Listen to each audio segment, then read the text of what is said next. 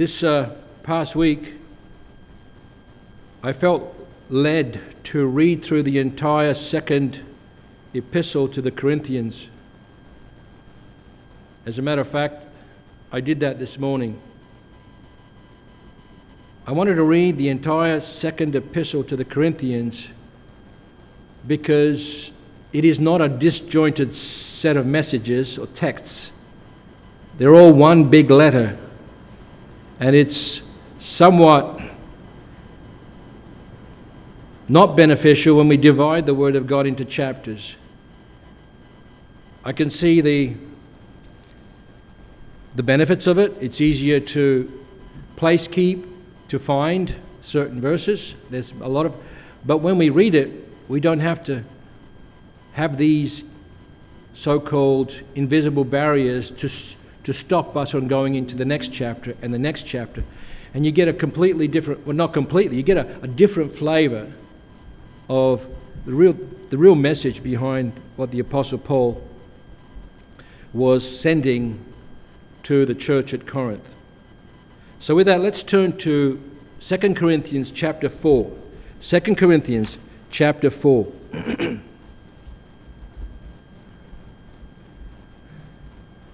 Therefore, seeing we have this ministry, as we have received mercy, we faint not but have renounced the hidden things of dishonesty, not walking in craftiness, nor handling the word of God deceitfully, but by manifestation of the truth, commending ourselves to every man's conscience in the sight of God. but if our gospel be hid, it is hid to them that are lost, in whom the God of this world hath blinded the minds of them which believe not, lest the light of the glorious gospel of Christ, who is the image of God, should shine unto them. For we preach not ourselves, but Christ, Jesus the Lord, and ourselves your servants for Jesus' sake. For God, who commanded the light to shine out of darkness, has shined in our hearts to give the light of the knowledge of the glory of God in the face of Jesus Christ. For we have this treasure in earthen vessels, that the ex- excellency of the power may be of God and not of us. We are troubled on every side, yet not perplexed. Not distressed. We are perplexed, but not in despair. Persecuted, but not forsaken. Cast down, but not destroyed always bearing about in the body the dying of our Lord Jesus, that the life also of Jesus might be made manifest in our body. For we which are for we which live are always delivered unto death for Jesus' sake, that the life also of Jesus might be made manifest in our mortal flesh. So then death worketh in us, but life in you. We having the same spirit of faith as according as it is written, I believed, and therefore I have I spoken. We also believe, and therefore speak. Knowing that he which raised up the Lord Jesus shall raise up us also by Jesus, and shall be present, and shall present us with you.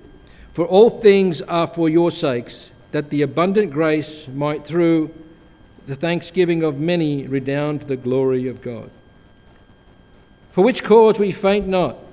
But though our outward man perish, yet the inward man is renewed day by day. For our light affliction is but for a moment, worketh for us a far more exceeding and eternal weight of glory, which we look not at the things which are seen, but at the things which are not seen. For the things which are seen are temporal, but the things which are not seen are eternal. I've read to the end of the chapter. May the Lord bless the reading of His Word.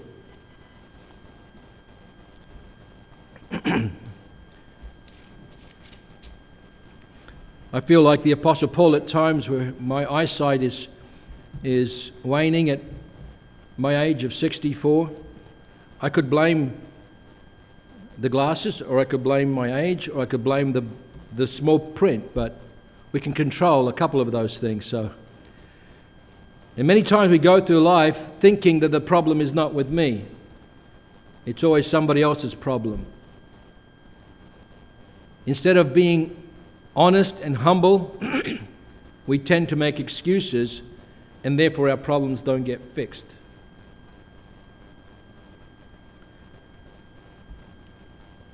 I was uh, greatly inspired when Brother Eric had the uh, chapter 2 of this epistle and, and made an excellent expository teaching on chapter 2. And the more I look at every single chapter and every single word, every single word means something. We often tend to gloss through the scriptures and say, Yeah, I've seen that before, I've seen that, I, I think I know that, but I'm not going to spend time looking at that because I'm, it's going to stop me from getting to the more interesting parts or the good parts. But as I read through this, I could see that it was almost one message that the Apostle Paul, or one issue that the Apostle Paul was really trying to address. He addressed some other ones, but he was focused on the sanctification of the Corinthian church. And in doing so, he was trying to reveal to them that they have been infiltrated by false teachers. And in no uncertain terms, in chapter 11, that comes through very clearly that they have been, to some extent, corrupted by these false teachers. And why is that important? It's important because their salvation is hinging on what they believe, and, and that causes us to do what we do and to practice what we practice. The Apostle Paul, and it almost seemed that there's, there's, there's some kind of similar thoughts going on in the first chapter or the first letter, if you will, that we have, at least in, in Corinthians, where the Apostle Paul had to defend his ministry. There are many antagonists, many detractors of the Apostle Paul, and the, the Apostle had to expose them for who they were. Because we do what we believe. We act what we accept is true. We act on that. Normally, that's the, the logical thing to do, isn't it? If we know it's true, we should do it. So he opens up the first verse of this chapter. Therefore, as soon as you see a therefore, you've got to see what it was there for. You've got to go back to the previous passage. Therefore, seeing we have this ministry, as we have received mercy, we faint not. What was going on in the previous chapter? The Apostle Paul had to remind them, he starts off the previous chapter. Do we begin again to commend ourselves as we, as some others, or need, need we, as some others, epistles of commendation to you? or letters of commendation from you. Because Paul was not a residential elder there, or the bishop there, but he was their father, he says that, that he has begotten them in the gospel. He was like to some a stranger, and he needed to qualify himself, he needed to prove himself because there were these other super apostles that were coming in that were sort of going on their or motivational speeches throughout the, the region and getting paid for it from what the first uh, chapter of this letter indicates. And so Paul says, Do I need to bring some qualifications? Do I need to bring a reference? When I came to Corinth, I spent at least 18 months there with you, going from house to house. The Jews there rose up against me and, and brought me before Gallio, the deputy there, and wanted to put me on trial because I, they were saying I was preaching to them things that were against the law.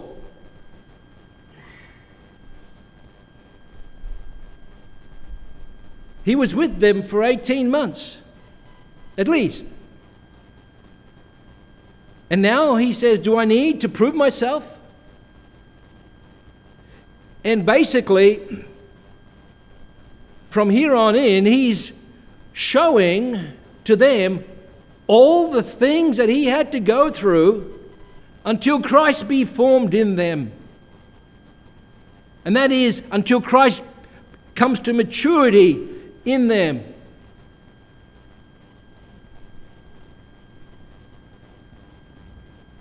He said, I'll tell you what my qualifications are. I'll tell you what letters of recommendation I have. You are our letters of recommendation. You are living proof that you were born through the gospel, that we preached unto you, that we spent time among you. You are our qualifications. We can certify that God worked mightily through us, though we be jars of clay, though we be vessels, earthen vessels, as he says later on, yet God used us.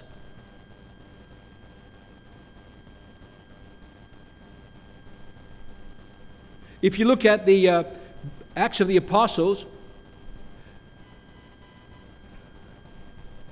the Apostle Paul had four missionary journeys. You say three. Well, the last one to the Rome was, was another missionary journey as well. And on the first missionary journey, he did a circle from Antioch through Cyprus to Perga, up into uh, Iconium and down to Lystra and Derbe. There he got stoned, then he got uh, uh, badly treated, left for dead, came back to Antioch. Then he went to Jerusalem for the Council at Jerusalem in Acts 15. And then he went for a second missionary journey. On that second missionary journey, he met the Philippian jailer he, if you will, initiated the church to the Holy Spirit in Philippi. And then he went down to through Macedonia and into uh, Achaia and into, into Greece, into, Corinth. We had a Bible studies on this some time ago. And that's when he first met Priscilla and Aquila. And that's when he went into their synagogues and that's when he started teaching, but they, they didn't want him, so he met with others in the area and he met Crispus, the chief of the synagogue, the ruler of the synagogue, Crispus, and he attests to that in 1 Corinthians chapter 1, where he says, I'm glad you talk about, you just want all these to be uh, followers of all these big apostles, right? I'm of Peter, I'm of Cephas, I'm of Apollos, I'm of Jesus. He says, Who am I? Who is Paul? Who is Apollos? We're just vessels of clay. I'm paraphrasing because he's saying the same thing here. We just came to preach the gospel. I, I preached, Apollos watered, but guess what? God gave the increase. It's not us. We shouldn't be following men. Not even Apostle Peter, not, a, not, not in the sense that we, we idolize them and they become the heroes, and they are heroes of faith, but they should be treated that they are also men in whom the power of God acts.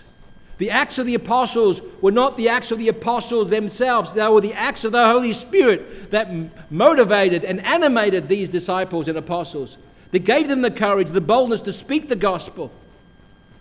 And not only Apostle Peter, Paul, and Cephas, but then all these super apostles, these rhetors that went around with, with very persuasive uh, words.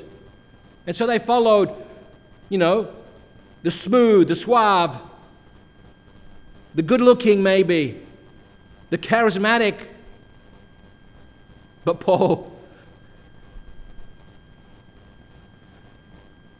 he wasn't a very, according to the scriptures, a, a very good looking man. And he admits, I don't come to you with persuasive speech. I wasn't schooled in the, in the seminary of rhetoric. But I tell you, I come with the power of the Holy Spirit. And my dear friend, when you hear a message of God, listen to the words. Don't look at the man. Paul says, I henceforth know no man after the flesh. It is the power of God unto salvation. What is it? The gospel. This is that ministry that he's talking about. In, in uh, Second uh, this, uh, Corinthians chapter 3, he says, For if the ministration or if the ministry of condemnation be glorious, because he's comparing the ministry of, of, of the law in the Old Testament, that Moses was the mediator between Israel and God through the law. Now the Apostle Paul is saying, Now the apostles are the mediators between God and, and humankind through the gospel. We are the messengers, we are the ministers of this message of peace, of this message of the gospel that calls men to repentance. And he says the old law, the rules just killed people. They became mundane in their practices. They did everything by rote without any sensitivity to, this, to, to the spirit of the law. And when Jesus came, he says, I didn't come to abolish the law, I came to fulfill it. And he fulfilled it in his own body. And then he told them, You have heard these things of old time, but I say unto you. And the Pharisees objected severely against the message of Christ. Because they was, Christ was saying, Except your righteousness exceed the righteousness of the Pharisees, you will in no way see the kingdom of God. And he says, The ministry is this ministry of the Spirit, which, does, which is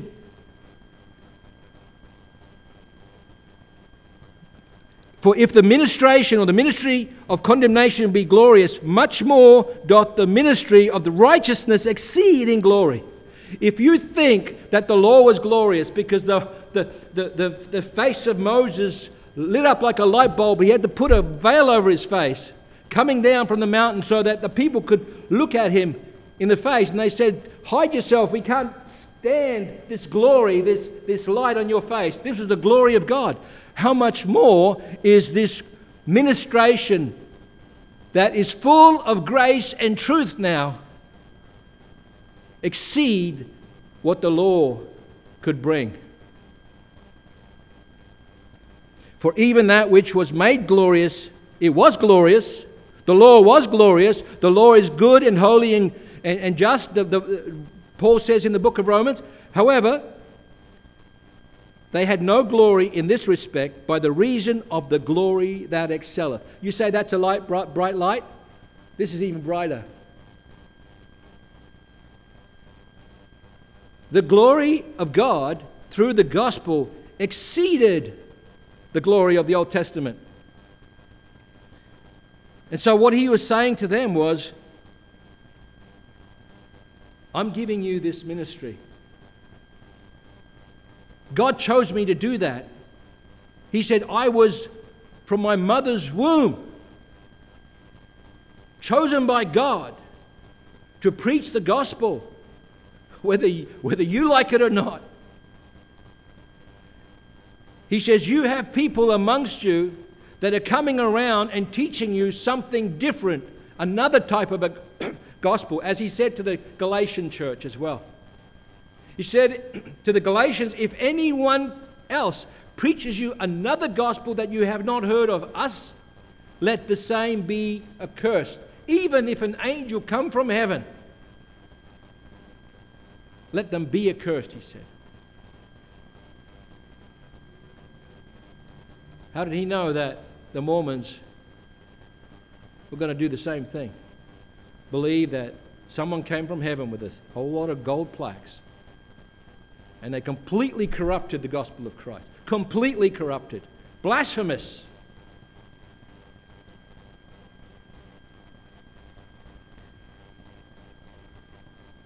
In chapter 2 of 2 Corinthians,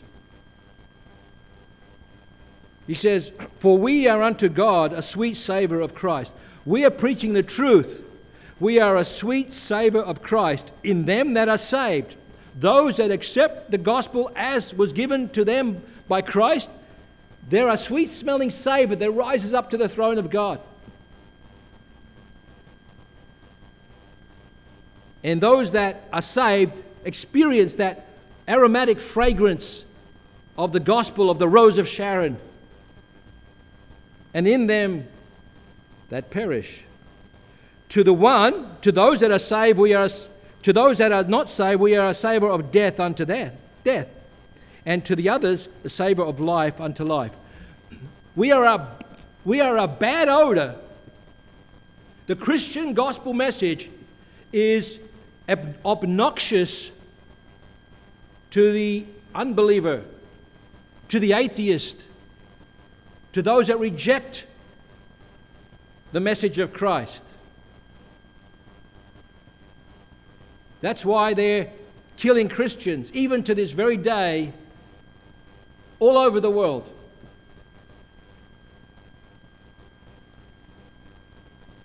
He says,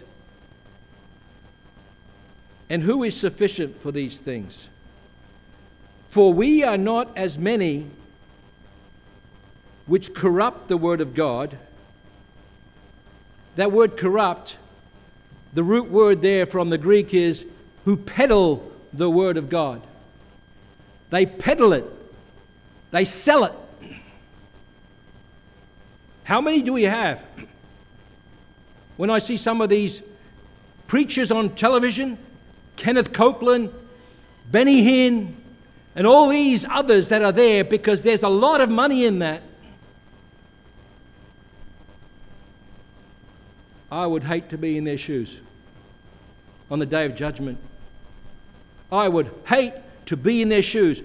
God says, mark them and avoid them. Romans 6, 16. Mark them and avoid them.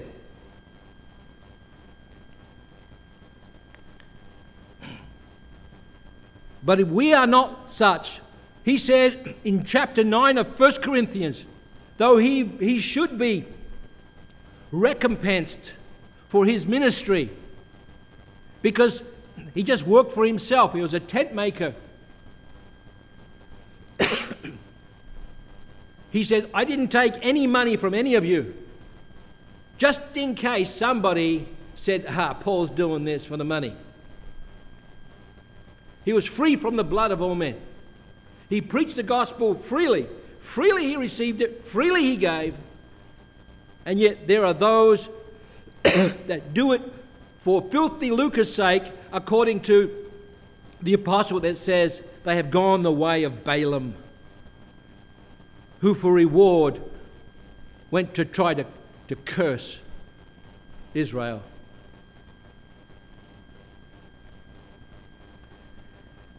We are not those, he says, but of a sincerity we are. We are of sincerity, without wax, without hypocrisy, without covering up even our frailties and weaknesses, and you can go into this second book of uh, second letter of the Corinthians, you'll see how much Paul humbles himself as to the point where he says, Some people are saying you're mad, Paul, you're beside yourself.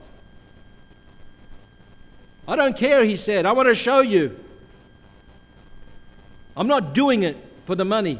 I'm not doing it for self exaltation, to be lauded by others and praised. He said, I'm doing it for the gospel's sake. I'm apprehending others because Jesus apprehended me. So, this leads us into this is the ministry that Paul is talking about. He said in verse 1 of chapter 4 Seeing then we have this ministry, as we have received mercy. You know, being a minister of Christ is an act of mercy on God's part.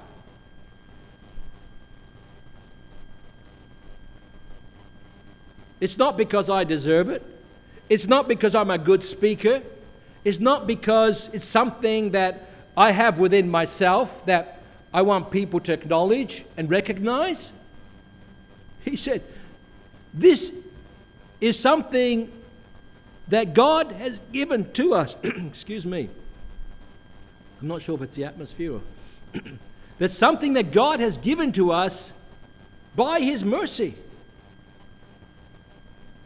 And secondly, when we see that, we shouldn't say that this is, a, this is an onerous task for me. This is too much for me. I can't do it. If God didn't think you could do it, I don't think He would give it to you. He would give you something else. He would give you another gift. But the gift that He's given to you, the talent that you have, He's given it to you because of His mercy. Can you imagine a whole lot of Christians that get saved by the gospel, so to speak, and all they do all their life is just wait for the coming of the Lord? Let's wait. God, please, Hurry up. It's too hard for us here. There's too much out there. Just come.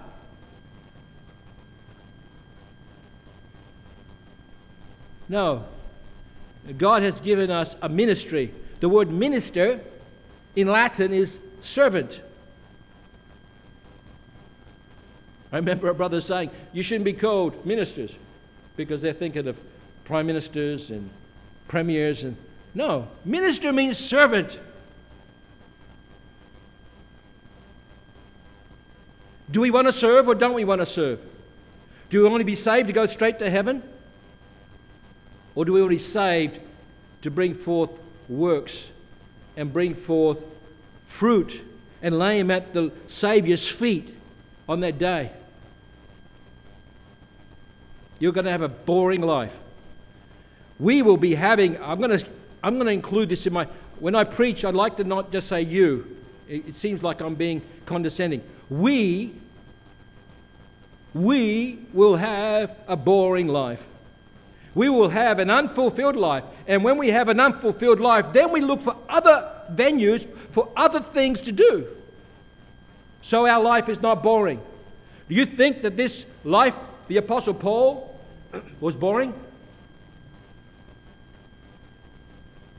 when he went from town to town, when he met peoples, when he met kings, when he met uh, rulers of the synagogues, when he met the Romans, when he was in jail, when he's on a sh- ship, and he said, Three times I was shipwrecked. Do you think that was boring? He was on his toes. He was on his toes. He was always on his toes.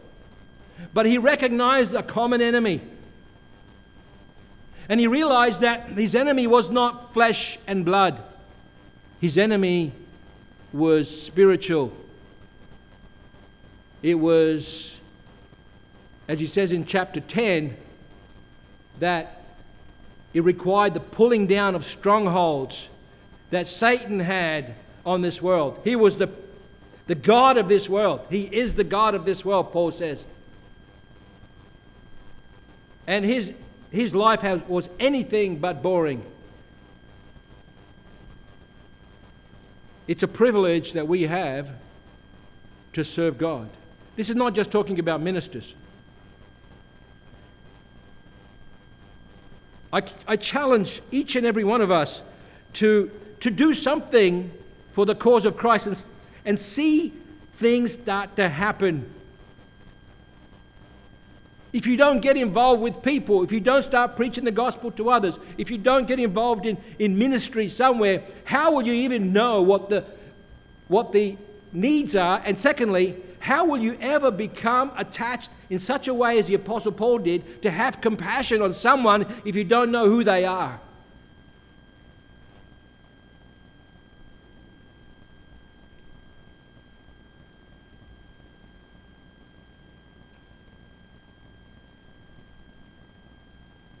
we faint not.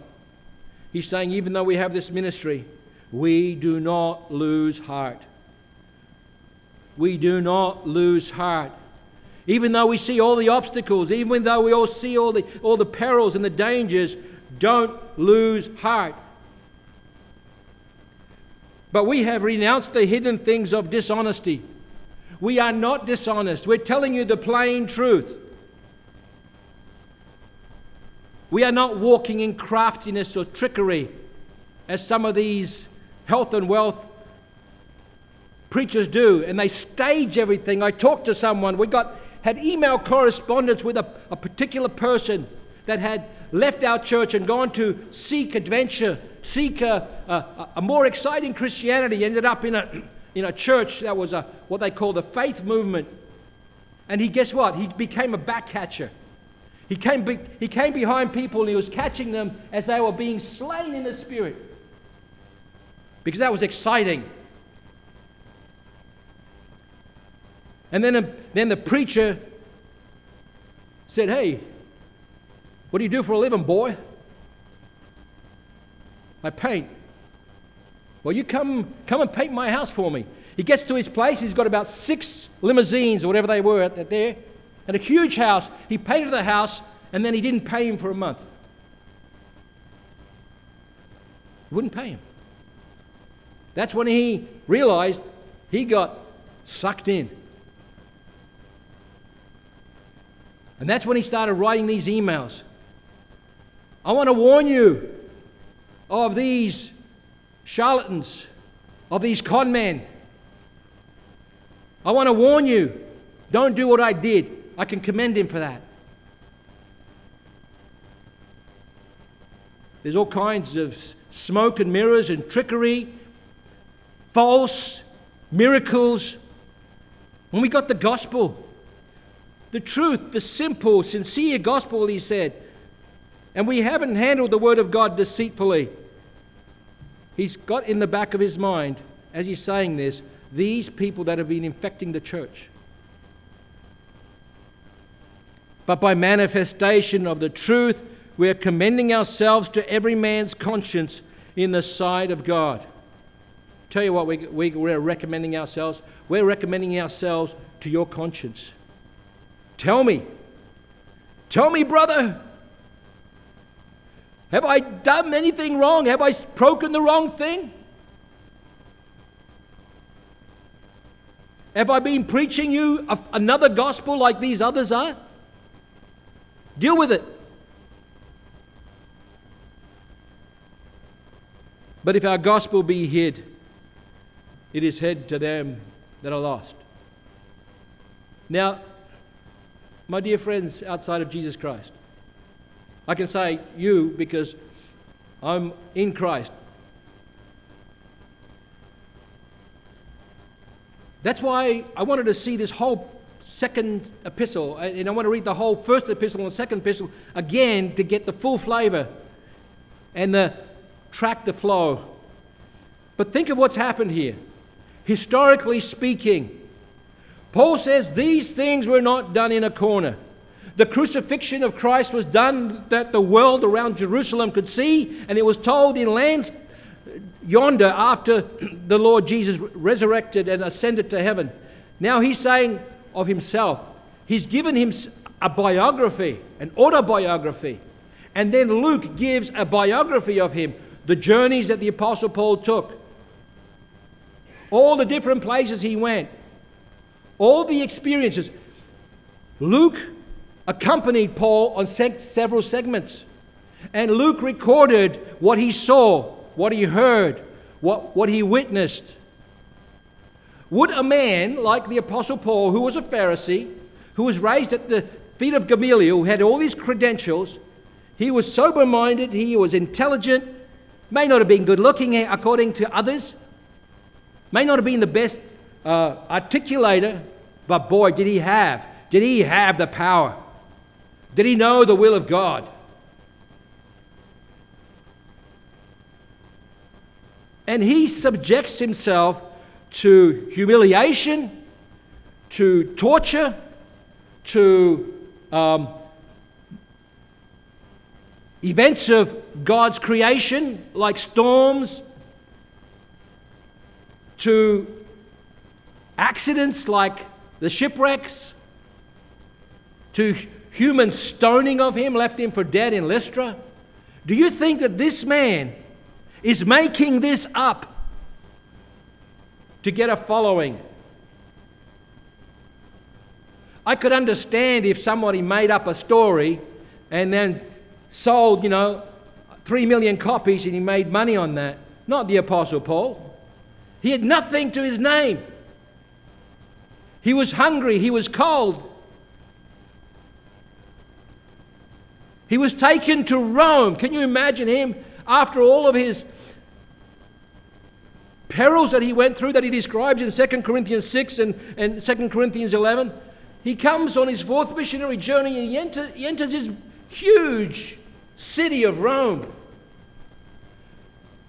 Huge statues, huge buildings, architecture that was ahead of its time, perhaps. And he walks through the streets as he did in Athens. And now he's going to meet Caesar, Nero.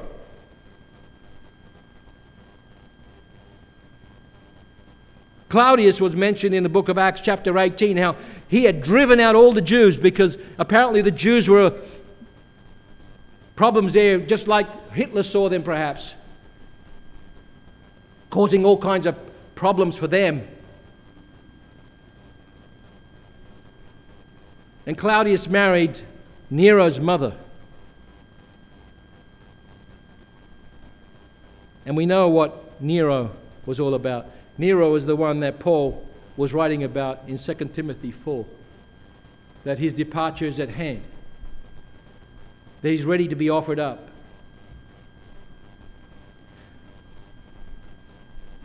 That he has fought a good fight. He's finished the race. Does this man look like he's looking for attention, popularity? Does this man look like he's making things up? He had experienced Jesus on the way to Damascus. He had seen very, he had talked to Christ. Christ talked to him several times. He said, I received this by direct revelation. Go to chapter 12 of this very epistle. Is this man making things up? Is he willing to give up his life just for a story that's going to cut his life short?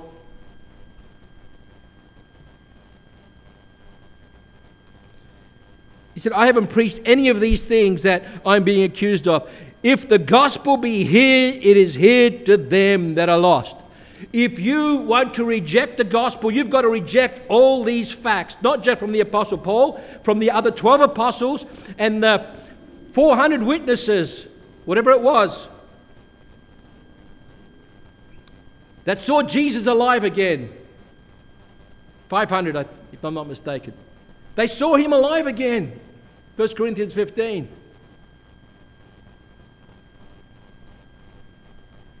You want evidence?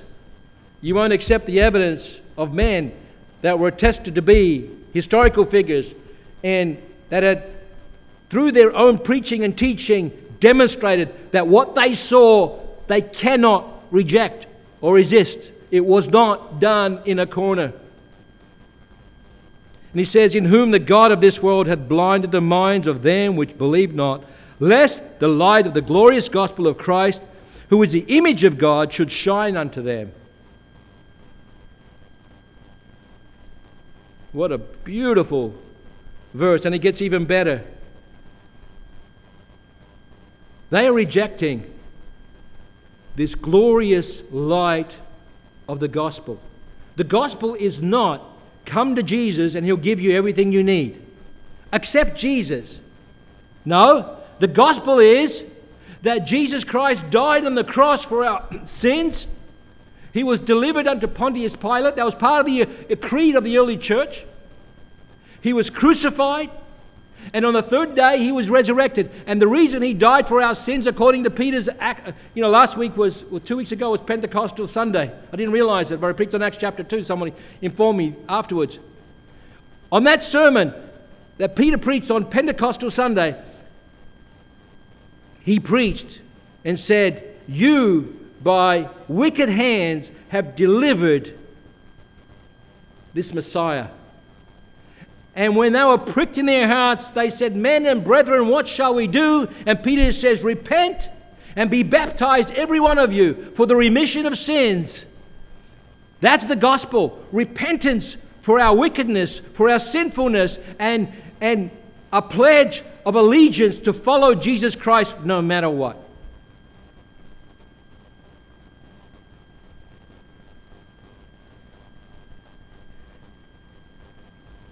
This is the glorious gospel of Christ, who is the image of God that we should that shone upon us. For we preach not ourselves. We are not like the Redos that are preaching about themselves, that are being showy and charismatic and very suave articulation. We're not like that. But Jesus Christ the Lord. We preach Jesus Christ our Lord, and ourselves are your servants for Jesus' sake. For God, who commanded the light to shine out of darkness, Genesis 1, has shined in our hearts to give the light of the knowledge of the glory of God in the face of Jesus Christ. Not in the face of Moses anymore. As bright as it was, he said, in the face of Jesus Christ, God has given us this glorious gospel. But we have this treasure. What is this treasure? You can think of what it could be. I think it's this, the ministry of the gospel, which leads to eternal life. But we have this treasure in earthen vessels, in vessels of clay, that the excellency of the power may be of God and not of us. We're not claiming that we are the ones, that we are so good and we're so smart and so wise. Go to 1 Corinthians chapter, chapter 1, where they were saying, Oh, I'm up, up to Paul, I'm Peter, I'm for Cephas, right? Should I say? He said, Who is Paul? Who is Apollos? He says, God, by the foolishness of preaching, has chosen to save them that believe. No name mentioned. He said, God, by the foolishness of preaching, has chosen to save them that believe. It's the message and not the messenger. To the Greeks, to these pagans, he says, He's foolishness. What are you preaching about a man that was a Jew that got hung on a cross like a criminal and that got this following. You want to believe us to believe in those fables? That's foolishness. That seems pretty poor and weak. You could have chosen a better hero or god to, to represent you. Like they had all these gods. I never saw one of them. Who had the fables? Just as Christ, you can go to chapter, I believe it's 9, 8 and 9, when Paul was saying now, to, I want to show you. I'm not asking for your donations because of I need them. I'm asking them because I want you to show that you have Christ in you. For Christ, who was rich, became poor for your sakes. And he wasn't asking these donations for himself, he was asking them for the poor believers in Jerusalem. It was all selfless. But he wanted to see fruit from them. Or he wanted to see a ministry from them. Don't just sit and sit back and wait for the coming of the Lord. If you do it that way, you may be very fearful at his coming.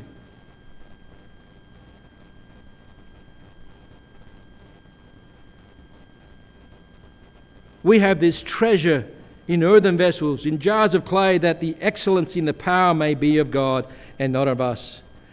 And then he goes through all of his troubles and difficulties that he went through. That there is benefit, there is a benefit for this suffering. Go back to chapter 1, I believe it is. And he talks about why he suffered. It was for their sake. And then chapter 2, he says, a little bit more about that. He suffered for their sake, that God would work in them salvation.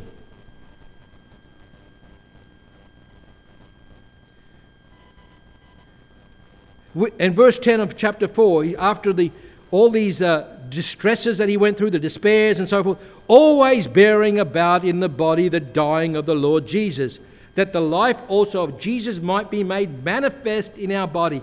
That's why he suffered too. As Jesus suffered for the truth's sake, Paul was suffering for the truth's sake. He wasn't capitulating, he wasn't hiding in a cave. He was suffering. And it amazed me after many years, I think it was on his third missionary journey, Paul goes back to same places. No, it was, it was on the second one. He went back to the places that he was once. No, it was yeah, it was the second missionary journey. The first one, or the first missionary journey. He went back to the same places: Lystra, Derbe, Iconium, where he was stoned, where he was rejected. I would think he would have gone another way. I looked at the, the map and, and followed it through the scriptures. He went back to those places. Didn't say he stayed there long, but he didn't go back to Antioch through Asia. He went back to where he came from, across the Mediterranean. You see, those that fear their Lord, according to the Old Testament, says, are like lions. They're bold. Nothing will deter them when they know they have someone stronger and more powerful on their side.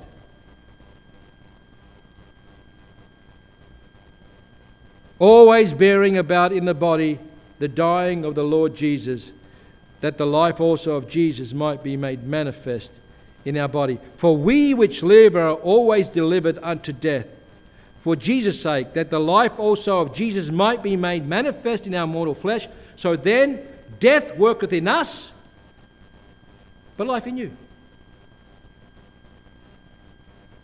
He's always being, he feared for his life in chapter 1 of this letter. He feared for his life. And it seemed like he was going to die. And to him, it was like death. We are facing death all the time. I protest by your rejoicing in Christ Jesus. I die daily, Paul says in 1 Corinthians 15. Are we afraid? Better not go out there. It could be dangerous. What would you do if you were a firefighter? What will you do if you're a paramedic? I'm not going out there. Could be dangerous. Let them burn? Or would you go out there and save them? Or is that what you were called to do? When we make the decision to follow Jesus Christ, we don't make the decision conditionally only if I get treated well. Only if it's interesting. Jesus says, You better count the cost. You want to partake of my glory? You better count the cost. If any man puts his hand to the plow and turns back, he won't find pleasure in Christ. He's not worthy of the kingdom of God.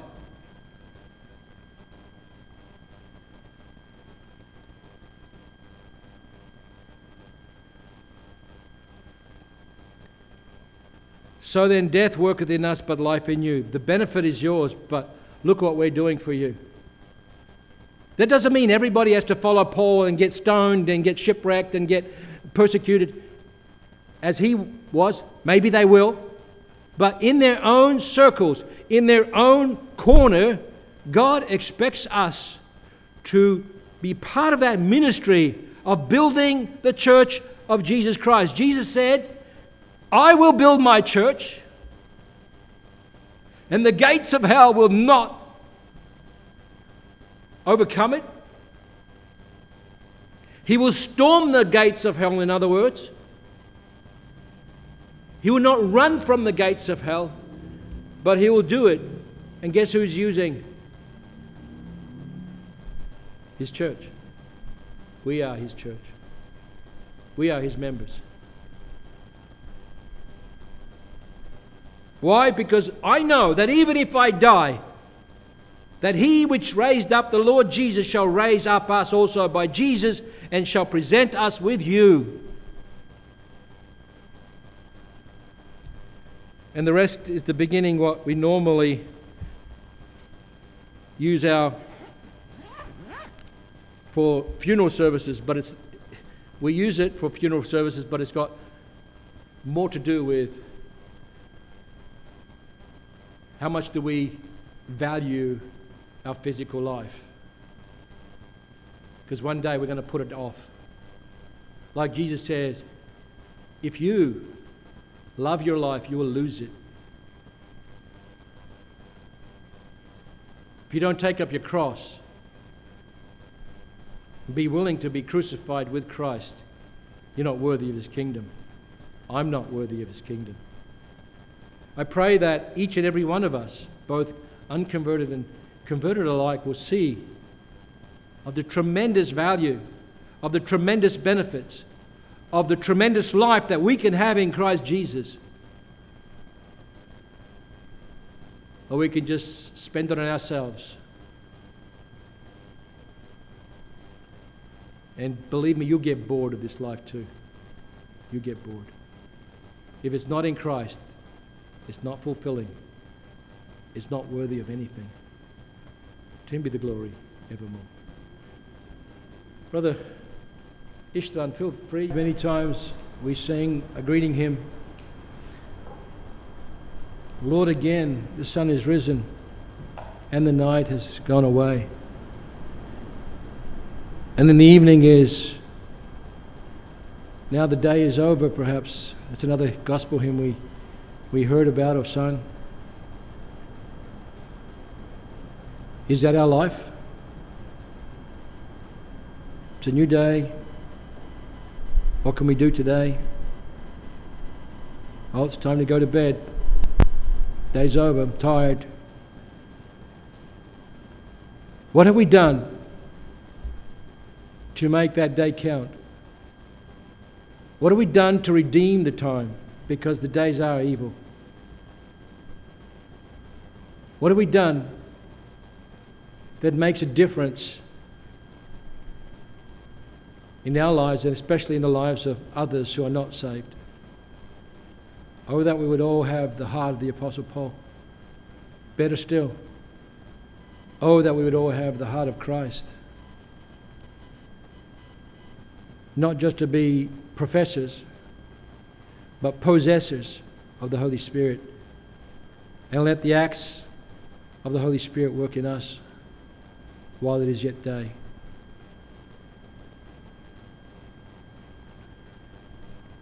Jesus said, Are there not 12 hours in a day? Work, for the night is coming when man will no more work.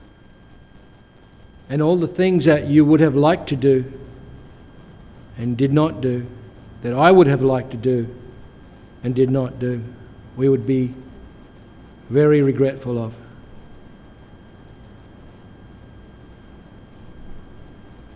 Let's cling to the cross. Let's cling to the Word of God. And let's work while it is yet day. To Him be the glory evermore. Amen. This concludes our service.